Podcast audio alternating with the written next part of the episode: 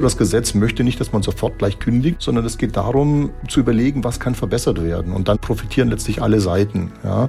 Wenn ich das Problem einfach nur abschneide, ist dieses eigentliche Problem ja vielleicht noch gar nicht aufgelöst. Wir sind Audi. Der Mitarbeiter-Podcast mit Brigitte Teile und Axel Robert Müller. Hallo ihr Lieben. Grüß euch. Schön, dass ihr wieder mit dabei seid bei dieser Folge. Heute tauchen wir in ein Thema ein, das nicht nur aktueller denn je ist, sondern auch enorm wichtig. Wir lesen es jeden Tag. Schlagzeilen, die immer wieder von Unruhen und Ungerechtigkeiten geprägt sind.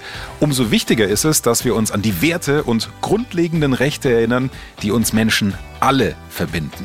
Und warum das natürlich auch in einem Unternehmen wie Audi eine große und wichtige Rolle spielt, darüber sprechen wir heute. Also, wenn ich ehrlich bin, ich habe mir bisher noch nie so wirklich Gedanken darüber gemacht.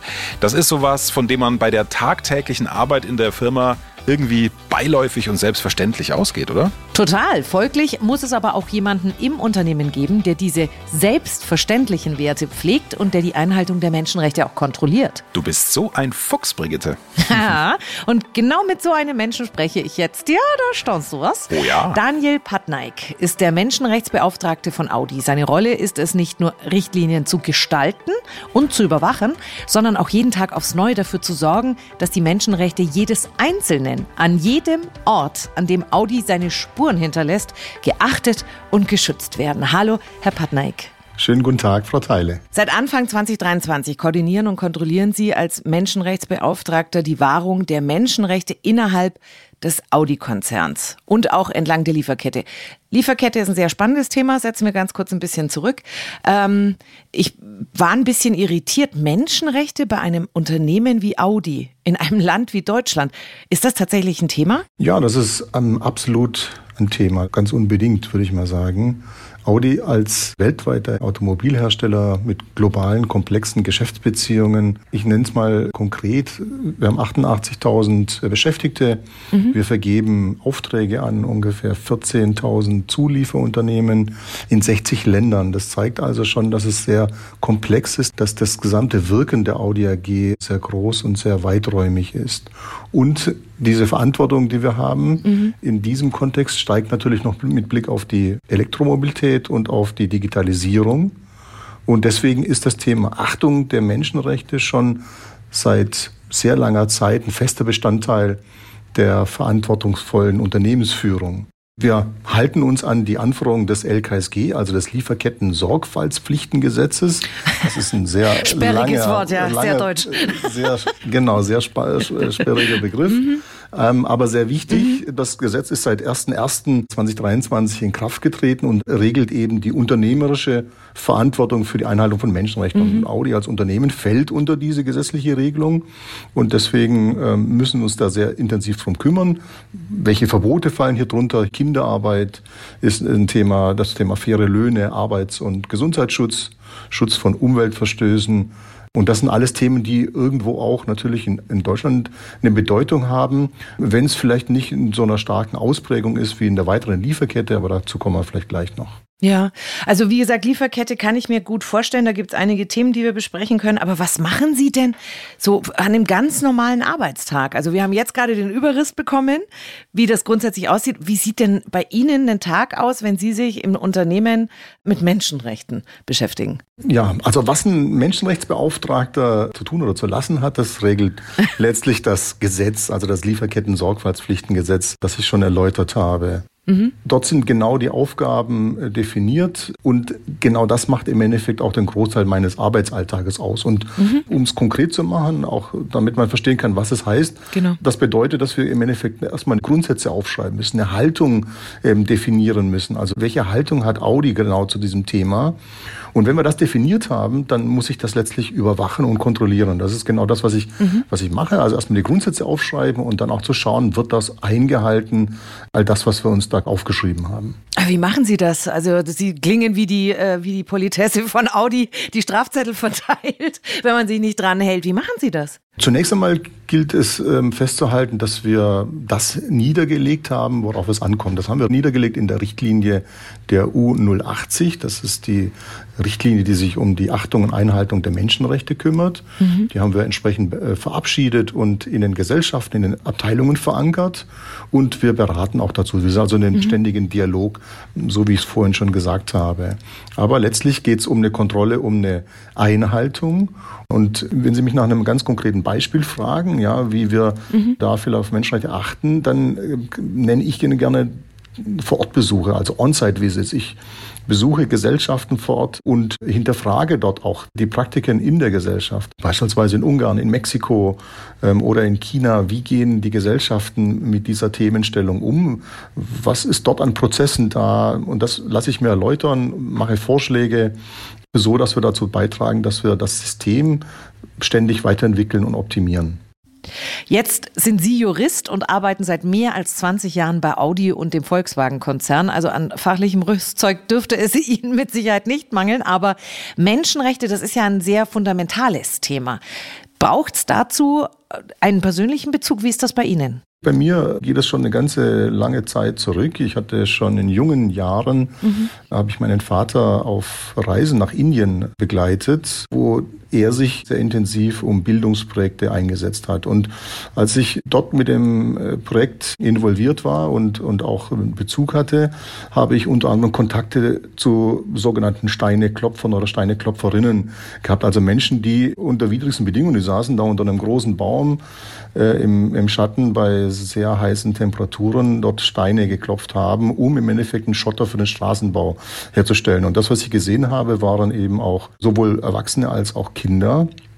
Ich habe sehr viel gesehen und gelernt und das bewegt mich tatsächlich noch bis heute. Mhm. Und mir ist aufgefallen oder bewusst geworden, die Rechte, die wir als Menschen hier in Europa haben oder die Rechte, die wir als selbstverständlich erachten, das ist eben nicht in allen Regionen dieser Welt selbstverständlich. Und deswegen müssen wir uns auch als global agierendes Unternehmen mhm. uns dessen bewusst machen und müssen uns auch darum kümmern, mhm. dass wir dort auch einen Beitrag leisten können. Und das ist mein Antrieb und auch meine mhm. Connection zu dem Thema. Wir haben am Anfang schon darüber gesprochen. Sie haben es jetzt auch schon zweimal erwähnt. Ein ganz, ganz wesentlicher Teil sind Menschenrechte innerhalb des Audi-Konzerns, gerade entlang der Lieferketten.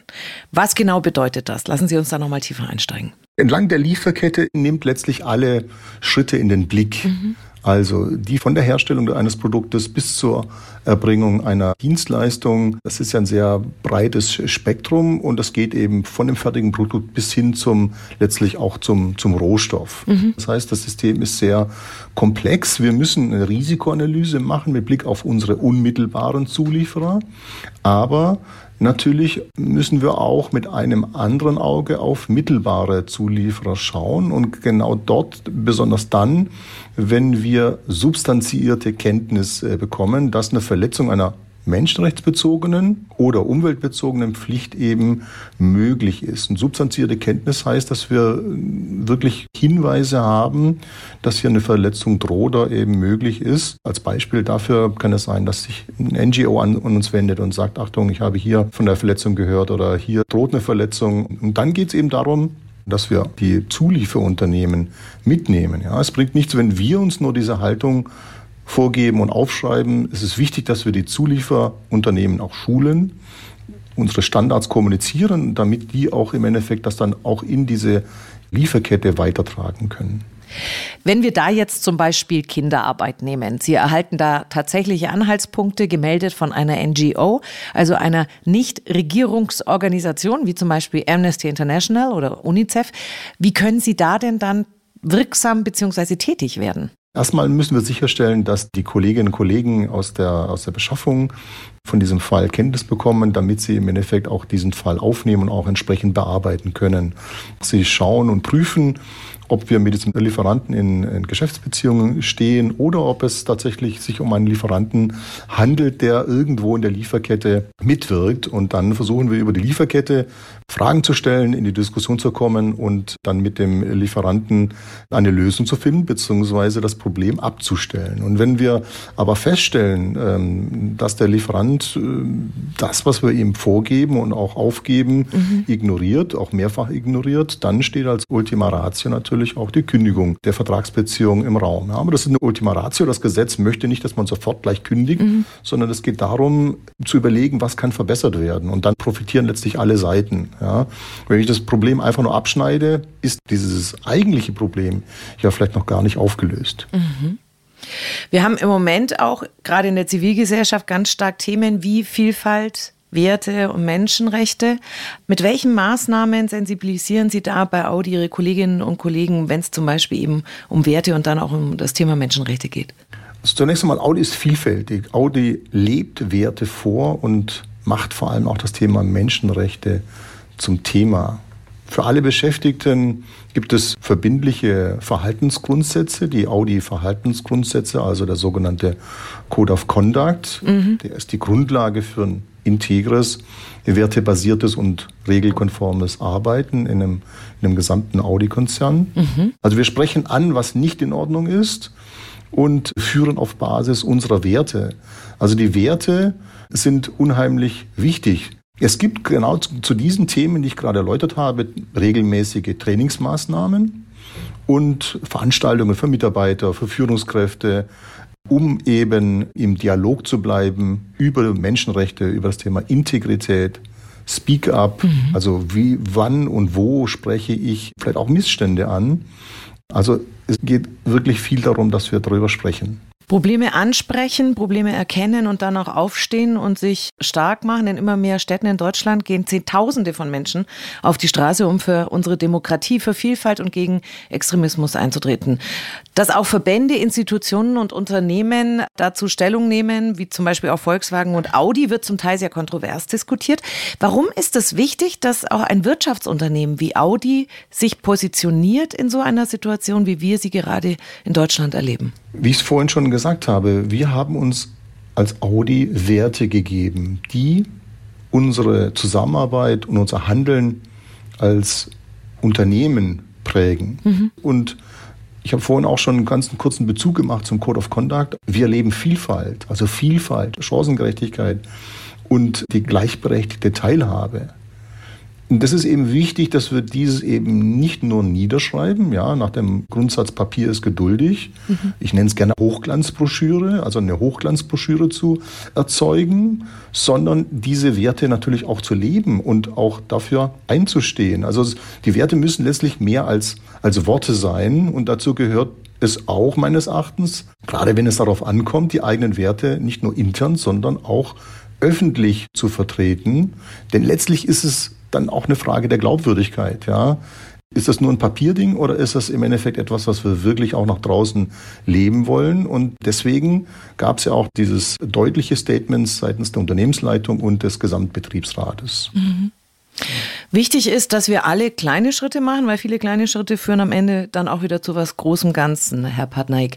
Wenn Audi-Kolleginnen und Kollegen Sie ansprechen, wie Sie selbst einfach in Ihrem Arbeitsalltag für Menschenrechte eintreten können, was antworten Sie denen? Ich würde die Beschäftigten erstmal stärken, also dass man achtsam ist, mhm. dass man die Speak-up-Kultur natürlich auch lebt und diese Werte, auf die ich vorhin Bezug genommen habe, natürlich auch mit Leben füllt. Werte, die unsere Zusammenarbeit im Unternehmen auch prägen. Und letztlich kann jeder Mitarbeiter auch seinen eigenen Beitrag leisten. Er kann quasi in seinem Kontext schauen, ob es vielleicht in dem, was er wahrnimmt, wofür er verantwortlich ist, äh, ob er Menschenrechtsverletzungen wahrnimmt oder ob es dort zu Menschenrechtsverletzungen kommt und quasi diese Fälle meldet. Mhm. Der kann natürlich dazu auch die Führungskraft ansprechen. Er kann auch mich dazu ansprechen. Wichtig ist aber, dass die Themen angesprochen werden und können und nicht einfach irgendwie liegen bleiben. Also wir haben umfassende Regelungen, Prozesse und Managementsysteme, aber jeder Einzelne ist gefordert, im Endeffekt auch diese Kultur zu gestalten und auch seinen Beitrag zu leisten. Also ich bin total beeindruckt von diesen großen, komplexen und gleichzeitig ja aber auch so wichtigen Aufgaben. Ich war auch richtig begeistert davon, dass Audi weltweit Verantwortung übernimmt für Vielfalt, Werte und Menschenrechte. Da wird einem eigentlich nochmal so richtig klar, dass all das eben nicht selbstverständlich einfach mal so vor sich hinläuft. Das hat mich jetzt schon sehr, sehr beeindruckt. Sehr gut. Da möchten wir euch gleich eine ganz besondere Aktion ans Herz legen. Dort könnt ihr aktiv werden für das Miteinander der Kulturen, für Integration und gegen Rassismus. Die Aktion Teamgeist 2024. Vielfalt der Kulturen. Bei dieser Aktion könnt ihr euch für Spenden an regionale Vereine stark machen, die euch vielleicht besonders beeindrucken oder von denen ihr glaubt, dass sie viel für ein friedliches und faires Miteinander tun. Los geht's mit der Bewerbungsphase ab dem 11. März und die endet dann am 12. April. Alle Infos dazu natürlich, wie immer, findet ihr im Audi MyNet. Also ich finde, das ist eine sehr schöne Möglichkeit für alle, die sich fragen, wo sie selbst einen Beitrag leisten können. Das finde ich auch. Also, macht mit bei der Aktion Teamgeist, Vielfalt der Kulturen und macht's gut, ihr Lieben. Und wie immer, passt auf euch auf. Schnell informiert, an jedem Ort, zu jeder Zeit. Nehmt uns mit, egal wann, egal wie, egal wohin. Der Mitarbeiter-Podcast.